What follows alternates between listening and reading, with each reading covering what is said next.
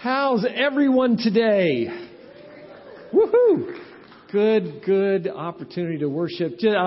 Some fun stuff today coming in. I hope that you had this sense of that today would be a really special day. Don't know if you had a chance to look at all or not at the timeline, but after the service, the timeline's probably going to stay up for 2 or 3 months. So be sure and take some time and start down at this end. 175 years ago today. That's just crazy to wrap your brain around. And you get a chance to kind of walk down the hall and see information, see the ways that God has worked in the past. Just a really cool thing. I don't know if you heard it or not, but I think Dick Pearson rang the bell before the service. That bell is 125 years old. 125, that's just crazy. So we're going to talk about that in just a little bit. Before we do that, I do want to say next week we start a new series of messages. They're going to come from the book of Joshua. Jason, if you've got that, can put up that turning point slide. The title for the series is going to be Turning Points.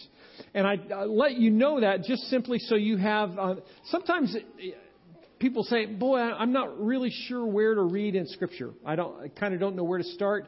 If that's where you are, maybe you've been studying Scripture a long time and it just helps to kind of get God's Word in you so that you're thinking ahead of time in preparation for the messages. Start in the book of Joshua, which is back in the Old Testament, and it's a really easy book to read because it's narrative, it's stories. It's about how God has worked in the nation of Israel and some really interesting and cool stuff that we'll be talking about for the next 6 or 8 weeks or so. If you have your Bibles, take them out. And I wanted to use a passage of Scripture to just kind of set the stage for today. If you've got an electronic device, tablet, smartphone, whatever, turn to Ecclesiastes chapter 3. If you are of a certain generation, certain age, when you hear the words from Ecclesiastes 3, you think the Birds and Pete Seeger, because there's this song called Turn, Turn, Turn, that the lyrics come right from Ecclesiastes 3. If you're, maybe you're not of that generation, but you just like oldie music from the 60s, when you hear these words, you'll start to hear the music in your head. Ecclesiastes 3 kind of sets the stage for today's message. For everything there's a season, turn, turn, turn, and a time for every matter under heaven, a time to be born, a time to die, a time to plant, a time to pluck up what's planted, a time to kill and a time to heal, a time to break down and a time to build up, a time to weep and a time to laugh, a time to mourn and a time to dance. And today is a time to celebrate. So give me some whoop whoop. More. There we go. Today is a time to celebrate as a church because we recognize that on this day, on May 10th, in 1840, a group of people got together and said, you know what? We've been studying Scripture together. We've known that we're followers of Jesus. We need to come together and plant a church in this little town of DeWitt. The first white settler had only come 10 years before that. And this group of people got together and said, you know what? We need, on the edge of the frontier, to have the presence of God here. We need to come together and encourage each other. We need to call each other to deeper faith, to being more consistent, to being bolder in our faith in Jesus. And now, 175 years later, the body still exists. Is that incredible or what? I want to let you know today's the anniversary. But in about a month, roughly 6 weeks, we're actually going to have a big anniversary party. On the evening of June 27th, which is a Saturday night, we're going to have a catered dinner together. We're going to have some special speakers come in, some special music that's going to be there. It's going to be a really, really cool time to celebrate. And I want to invite you today to start now to buy your tickets for that. It's catered dinner, so it's kind of like a wedding reception. You got to know how many people are coming, all that stuff. It's $20 a piece, which I don't know if that's a lot to you or not, but we want you to come. All right, it's gonna be a very, very cool thing. The tent that we've got is 180 feet long. That's a big tent. That's a big tent. It actually, I walked it off this week to make sure that it would fit in the yard out there, and it will fill pretty much all of that space. So there's going to be just a neat opportunity to get together and to just celebrate for several hours, people sharing how God has worked in the past and what God has done, and we want you to be a part of that. So out at the events area out front, you can start now buying those tickets for the 27th. That's going to be a cool thing. In thinking about this morning, in the celebration of Mother's Day, I was thinking, God, how do those things fit together? And where I want you to go to just take a look is to Psalm 127, because Psalm 127 pulls together a couple of things in just a really incredible way. Psalm 127 says this: "Unless the Lord builds the house, those who build it labor in vain. Unless the Lord watches over the city, the watchman stays awake in vain. It's in vain that you rise up early and go late to rest, eating the bread of anxious toil, for he gives to his beloved sleep." Those first two verses, unless the Lord builds the house, he labors in vain that tries to build it. To try and construct any kind of organization that would last more than a few years takes lots of skill. But to think about a body of believers that would come together and continue to meet on a weekly basis for 175 years. It's only by the hand of God that could happen. Only by the hand of God. If we only knew over the 175 years the number of times that the church was in a precarious place, either because of finances or relationships or whatever, it's only because of God's goodness that we continue to meet here together today. I really do encourage you to spend some time walking from this end and starting with that timeline that starts in 1840 and just walking through the history of the church. It's not a history designed to say, oh, good, look at us, we're great. It really is a history that's designed to show the fingerprints of God on this body of believers. Maxine Klan and Susan Herring, Amy Smith, Rob Klan, Tim Decker just did an incredible job in putting that together. And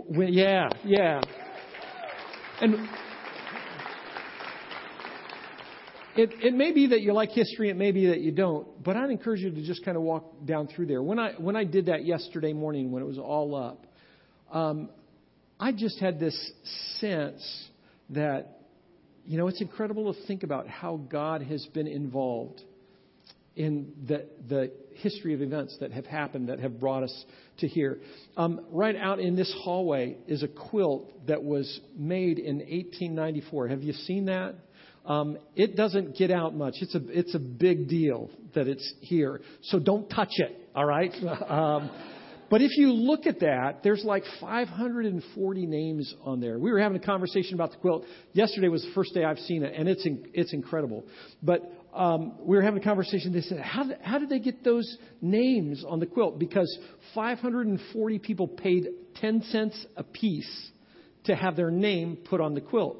And that $54 or whatever it was given to the building fund in 1894 for the church. We've been having this contest to say, okay, 10 cents in 1894, what's that comparable to now? And it all depends on how much money we want to, you know, $10. It's actually like $3.78 or something like that. I forget what it is. But when you look at that, it's an incredible thing. The conversation was, how they get the names on there? They didn't use like embroidery markers, right? Because they weren't there. All of the names are hand stitched into that quilt. And if you look at the squares, you can tell that different ladies did each square, because some of the names are written in cursive, and some are not. Some are written in a different kind of a figure, and it's a cool thing. When I looked at it yesterday, I had the same sense that last week when I wasn't here, I was in New York with my son's the Witt Choirs were on a trip to New York City. And when we were there, we went to the 9/11 memorial. When I looked at the quilt, I had the same sensation that I did at the 9/11 memorial as we're standing looking in at the pool and seeing the names of each person who died on September 11th. It's the same sensation that I experienced the first time I saw the Vietnam Memorial in D.C. and looked at 57,000 names on the wall. When you look at those names and you realize each of them have a story. Each of them had a family. Each of them saw God working in their lives 120 years ago. And that same God is who we serve today. He's the same God who's dealing with each of us individually. As you look around, God's doing a work in each person. We all have a story. And that's incredible, the bigness of God. As you came in today, there was you may have seen a video of the bell being moved. The church bell that Dick rang was set in place with the church in 1890. 125 years ago, the bell began to ring out the news that Jesus is alive. It's time to come worship. It began to be used to draw people to Jesus in an incredible way. Why is the anniversary such a big deal? I think it's this. It's because the average lifespan of a church in America, the average lifespan of a church is about equal to the average lifespan of a person. Most churches, from the time that they're planted until the time that they shut their doors, sell their facilities, whatever, it's typically somewhere in the 60 to 80 years range. Some make it a little bit longer than that. But roughly, that's about how long churches last. Most churches struggle their first few years, just like a baby. They struggle to survive, to make it, to be able to get the nutrition and nourishment that they need. And once they get to 4 or 5 years old, they begin to grow some. Once they hit their teen years, they begin to really make an impact in the world around them. By the time they're in their 20s, 30s, 40s, 50s, the church is typically dynamic and has this strong presence in the community for Jesus. But sometime as a church reaches 50 or 60s years old, that sense of mission and urgency begins to fade. And when that happens, the church starts this path that ultimately is going to lead to death. When a church stops going on new adventures with God, when a church stops taking risks, when a church becomes more concerned with preserving their assets than pursuing their calling, the church is dead. It's just a matter of when they're going to shut the doors. When a church only moves when there's certainty, the church is dead. Our call for us as a church at Northpointe, at 175 years ago, at 175 years old, we can enjoy being together. We can come together to worship. But if we stop listening to God, if we stop taking risks, if we stop following where He leads, it'll only be a short time before the body dwindles and dies out and the church is no more. With every family, when you're growing up in a family, there comes this time when you have a sense of kind of who the family is, what they're known for, right? You may look on your birth family, you may look back and say, oh, we were a shouting family. Everybody shouted at each other. We were a happy family. We were, whatever the kind of family is. I remember a conversation very clearly that I had with my dad when I was in sixth grade. I was going out for football, for Pee Wee football, and it was August, it was hot, and I wanted to play football, but I did not want to do conditioning. And I can remember very specifically coming home from like the third or fourth practice. Dad's driving in the car, I'm in the front seat, and I said, Dad, I don't think I want to play football. I'm thinking in my head, it's too hot, it's too hard, I don't want to play football. Dad said, that's fine, that's no problem. I'm thinking, yes, no more conditioning. I'm good. He said, when the season ends, you don't have to ever play again. And he said these words. He said, rubles aren't quitters.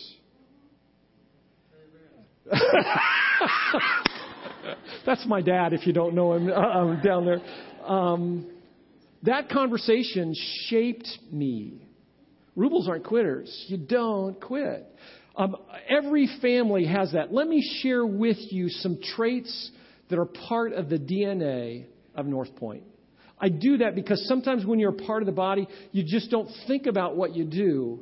But let me share 5 things that I think from somebody who's only been here less than a year, that I think that these are markers. They're a part of who we are as a church. When I've heard the stories about the last 175 years, these are pieces of our DNA. The DNA of North Point is of a church that seeks people who don't know Jesus. Fundamentally, that's who we are. We do not exist to serve ourselves. We exist to serve people who aren't here. We exist to bring people to Jesus. That's why we're here. That bell, 125 years, was rung to say, you know what, come and learn about Jesus. In the 1980s, 500 copies of the Jesus film were distributed throughout DeWitt to say, we care. We want you to know the story of Jesus. For 175 years, people have been inviting their friends and neighbors to come and learn about who Jesus is. The DNA of North Point is of a church that shares even when it's inconvenient. I loved when I began to learn about North Point, the history of the church. In 1928, the Methodist church burnt down. We weren't in this facility. We were in the center of town. The Methodist church burnt down. And you know what the leaders of the church did? They said to the Methodist church, come worship with us.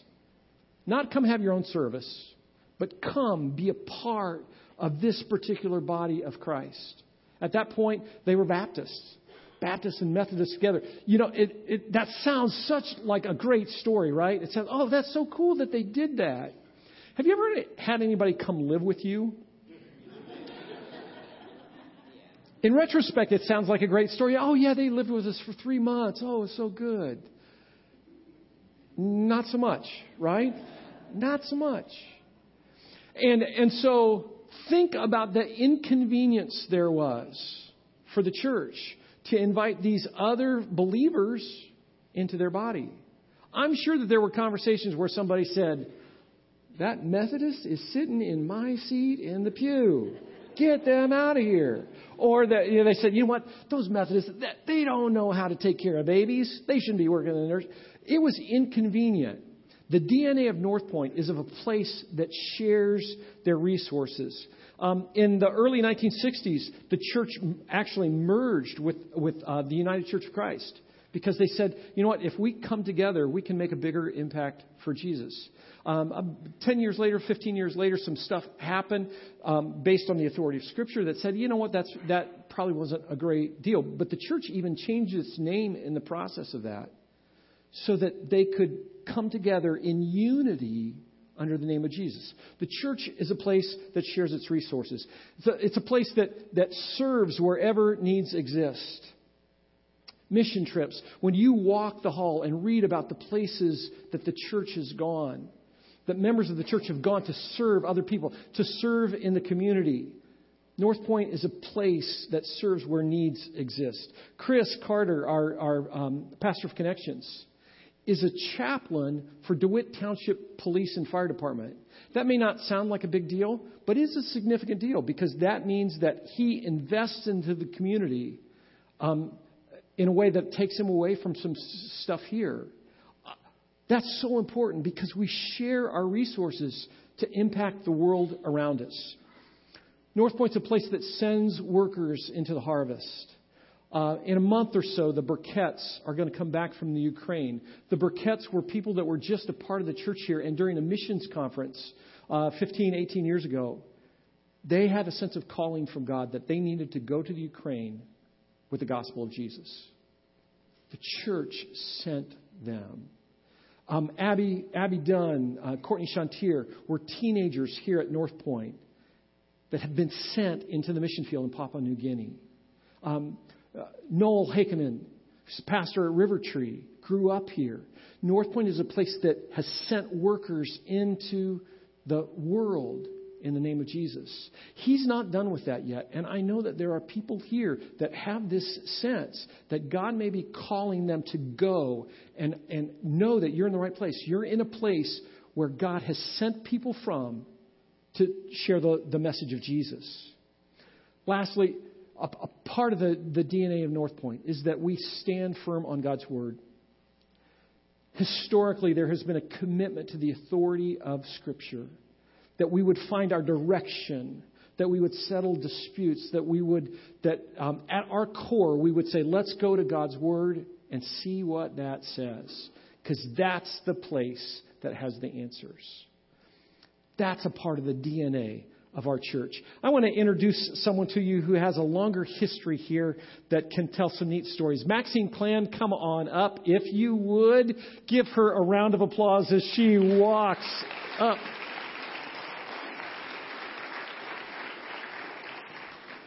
How's that? Oh, that's hard to do. There you go. Maxine has been a joy to get to know. And she, not long after I got here, she said, hey, did you know that the church is going to celebrate their 175th anniversary next May? I said, no, I didn't. And she pulled out this timeline and shared it with me. And she said, it would be really cool to have some of these displayed. And I said, Maxine, it would be really cool to have a bigger timeline than that. And God has kind of worked through that. You first came to the church when? Oh, thank you. 1970. 1970. And how did you get here? Jim and Marge McGovney, our next door neighbors, called and said, would you like to come to our church Sunday? And I said, oh, sure. And I've been coming ever since. We had a 6-month-old baby, and I thought, I want to set a good example for my son. And originally, did Rob come with you, or did you come by yourself? Oh, no, he didn't. But 2 years later, he came to a potluck here, and he sat across from a guy who was a coin collector, and Rob's a coin collector, and this guy is a strong believer. And 2 years after that, Rob received Christ, and boy, that was just super. Wow. So your neighbors invited you to come to church, yes, and you came to know Jesus as a result. And how did that impact your family? Well, seriously, my dad called me a Jesus freak, and he didn't want anything to do with me. My husband was bewildered, and he went and bought a Bible commentary so that he could at least have an idea of what was going on with me. And my children loved it because they were little, and they liked to hear the stories. And I taught Sunday school a lot, and so it was good.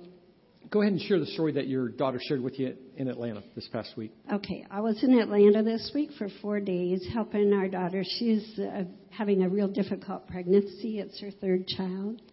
And so I got to turn back into a mom, and I enjoyed that a lot. And I said, Michelle, I have these little papers. In fact, there are some out on the event kiosk, and please pick one up or more. It says, I'll never forget this special story. I said, so Michelle, tell me special stories. Hi there, Mr. Ruberl. I didn't see you before. I love it when he comes to our class. He's just a gem. So, Michelle, tell us a little bit about what it was like growing up here. Because, you know, our kids all grew up here. We have 5 children. She said, our family was our church people at DeWitt Community Church, because our relatives all live far away. She said, I couldn't wait to grow up and be in youth fellowship so I could go on a trip that wasn't visiting relatives. That would be Michelle. 2 of those trips were to Mexico, and one of the trips was led by the youth pastor, Jeff Andridge, and Phil Thurston, the missions director, and a believer, hardworking guy named George. She said, we built a house for dump people, people that lived on the edge of the dump and went through all the dump stuff, sorted stuff out so they could make a little bit of money. She said, from that trip, the Lord changed my life and gave me such a desire to help other people who are suffering.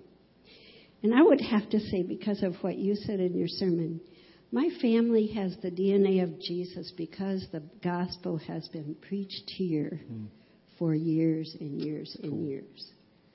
That's cool. Isn't that neat? Yeah, I think that's good.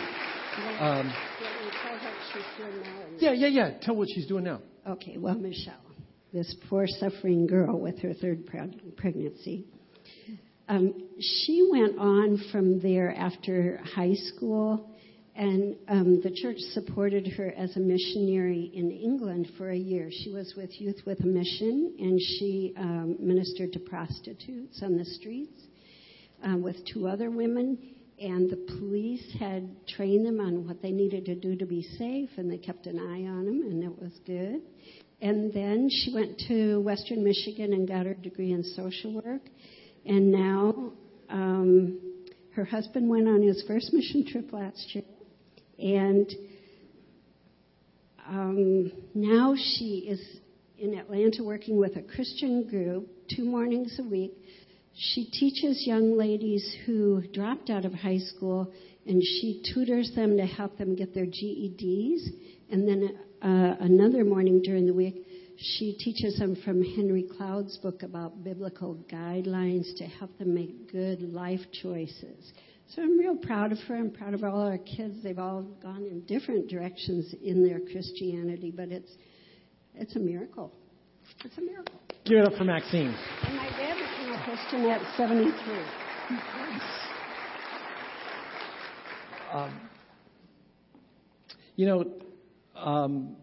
Rob and Maxine's daughter said that she grew up loving church. And when Maxine told me that, it brought something to mind, because this past week, sometimes as a pastor, as a minister, you get notes from people. Most of the time those notes say that there's something wrong. But I got this note this past week. Look up on screen at this. This is from Joy Relier. She's an 11-year-old. And she put this in the suggestion box. And it says, I really like this church. It's the best one I've been to. I share that with you for this reason. God is not done here yet.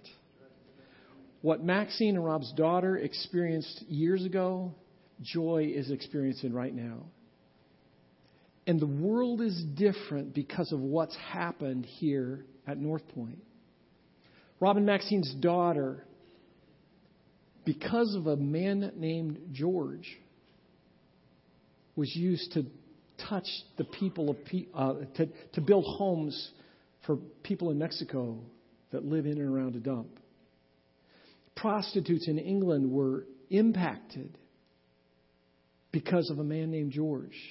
You may think, you know what, I don't have any real special skills. I didn't go to Bible college. I don't know that I've ever really studied the Bible all that well.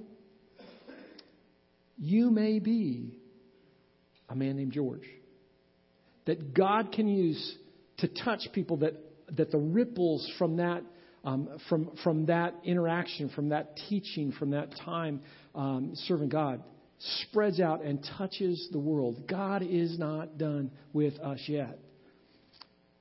We can't be safe. We can't just exist to serve ourselves. There is a lost world that God calls us to reach to. Part of why I picked Psalm 127 is because the last half of Psalm 127 ties together what I wanted to do this morning in a really cool way. Verse 3 of Psalm 127 says this: Behold, children are a heritage from the Lord. The fruit of the womb is a reward. Like arrows in the hands of a warrior are the children of one's youth. Blessed is the man or woman who fills his quiver with them. He or she shall not be put to shame when they speak with their enemies in the gate. It's Mother's Day. And there's some cool things that happen as a result of Mother's Day. If you're a mom, would you stand up right now?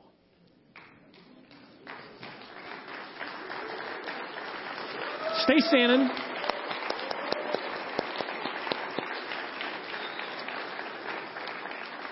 Now, here's what I want you to do. Moms, you sit down and everyone else stand up. There's a method to my madness in this. All right? So all the moms are sitting down. Everybody else is standing. We're going to pray for the moms who are here right now. So if you're standing, find, and maybe your mom, it may be a mom who is sitting around you.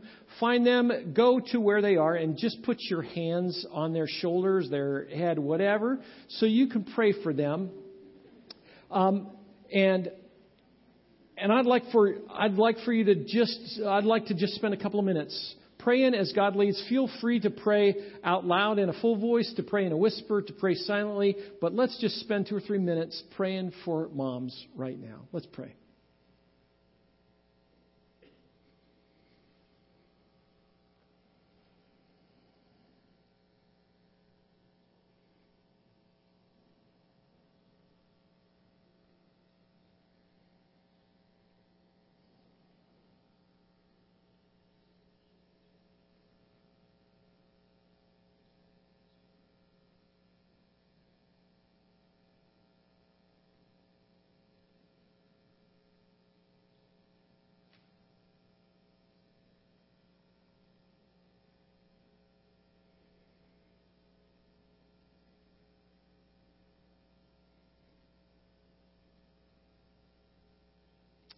God, you know each person here. You know each mom here. Lord, collectively right now, we ask that you would bless and surround them with your presence. God, for the young moms, we ask that you would give them strength and endurance, that you'd give them patience through all of the why questions, that you'd give them the ability to enjoy their kids. God, I ask that you would give them strength so that they can see the work that they're doing and see what you're doing in the lives of their kids. Build them up, Lord. God, for moms of teenagers, I ask that you'd be with them and that you would give them tremendous wisdom, that you'd give them the ability to continue to teach and to encourage and to love on their kids, that you'd give them wisdom to be able to know what to say and at what time, so that you could speak through them. Lord, I ask that you'd be with moms whose kids are grown and maybe out of the house, and that you would fill that ache that's inside them because the kids are gone, and that you would just surround them with your love. Lord, I ask that you'd be with the moms that are also grandmas, great-grandmas, and that you would just encourage them and give them joy as they look at the lives of their children and grandchildren and great-grandchildren. God, we thank you for the moms that you've given us. We thank you that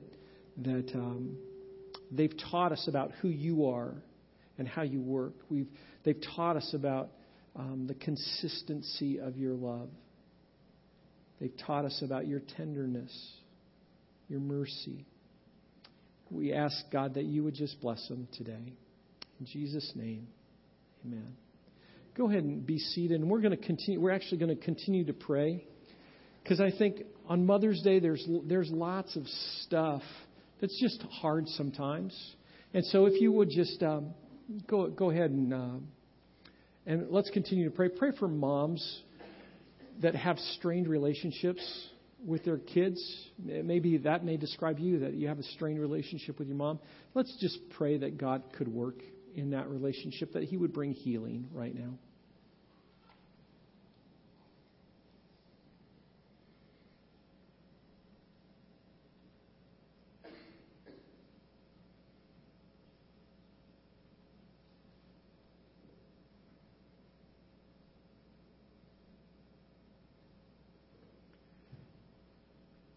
pray too for the people who are experiencing Mother's Day with emptiness today because their moms are no longer here to be able to talk to and to love and thank. Pray that God would soothe and comfort those.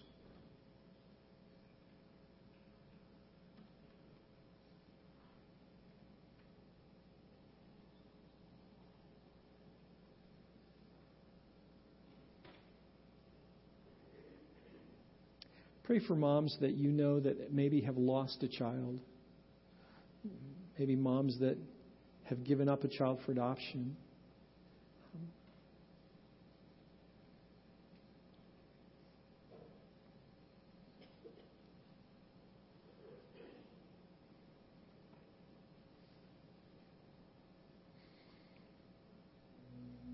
Lastly, pray for women who would love to be moms, but it just hasn't happened yet. And pray that God would work in that situation.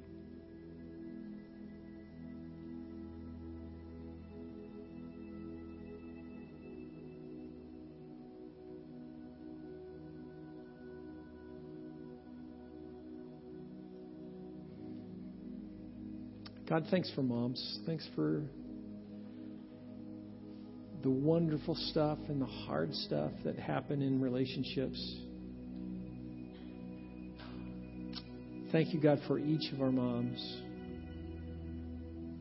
who you use to bring us into this world.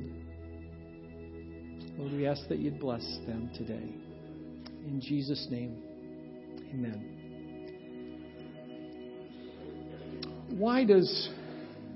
Why does celebrating Mother's Day matter? Have you ever thought about that? It's a good thing, you know, the greeting card people, restaurant industry, lots. Why does celebrating Mother's Day matter? Why does celebrating a 175th anniversary of a church matter? I think it matters a ton because it's at its bottom line, it's celebrating who God is. The story of a church, the story of a family is the story of God, right? God breathing life in. God sustaining, protecting, redeeming us. Story of moms. Story of the church. It really is the story of Jesus. Both the church and our moms impact lives in the way that ripples begin to expand and spread around the world. And throughout time. Moms, thank you. You're making a huge difference in the world. Even if it doesn't feel like it, you're doing significant work. As a church, what we do here is not about us. It's about people for eternity that might come to know Jesus, might come to have a relationship with him. God's faithfulness to Northpointe has created a DNA that we need to embrace and cherish and reproduce. Moms, you have the ability to establish a pattern in your family, even if your kids are grown, to establish a DNA that can be embraced and cherished and reproduced for generations. Impact moms, the impact of the church, God designed to go on and on and on, and he's not done yet. Moms, when you leave today, we've got some flowers for you. Some of the elders, I think maybe some other people are going to be at the doors. And if you're a mom, if you want to be a mom, if you've ever been a mom, if you like flowers, we want to honor you. And feel free to take those and to know that you're loved. If you're a kid and want to suck helium on the way out, feel free to take some balloons with you as well. Someone said, yes, that's the best news yet. God is doing a great work. You know, he's involved in every aspect of our lives. We need to celebrate that. We need to enjoy that and to give him honor and glory for it. Let's pray. God, it feels funny a little bit this morning to have the focus that we've had in our service, and yet I just think that you're at the center of it all. Lord, I am so grateful that 175 years ago today, people put their name on the line. They drew a line in the sand and they said, we need a church here. God, I thank you for your faithfulness, that through war years, through times of plenty, through times of struggle, through times of people moving in and out, the change of the community, you have been faithful. And that you've used this church to touch people's lives. God, I thank you for moms, for the incredible way that you use them to help us understand you. Lord, continue your work in us. In Jesus' name we pray. Amen. Let's stand together. Let's sing.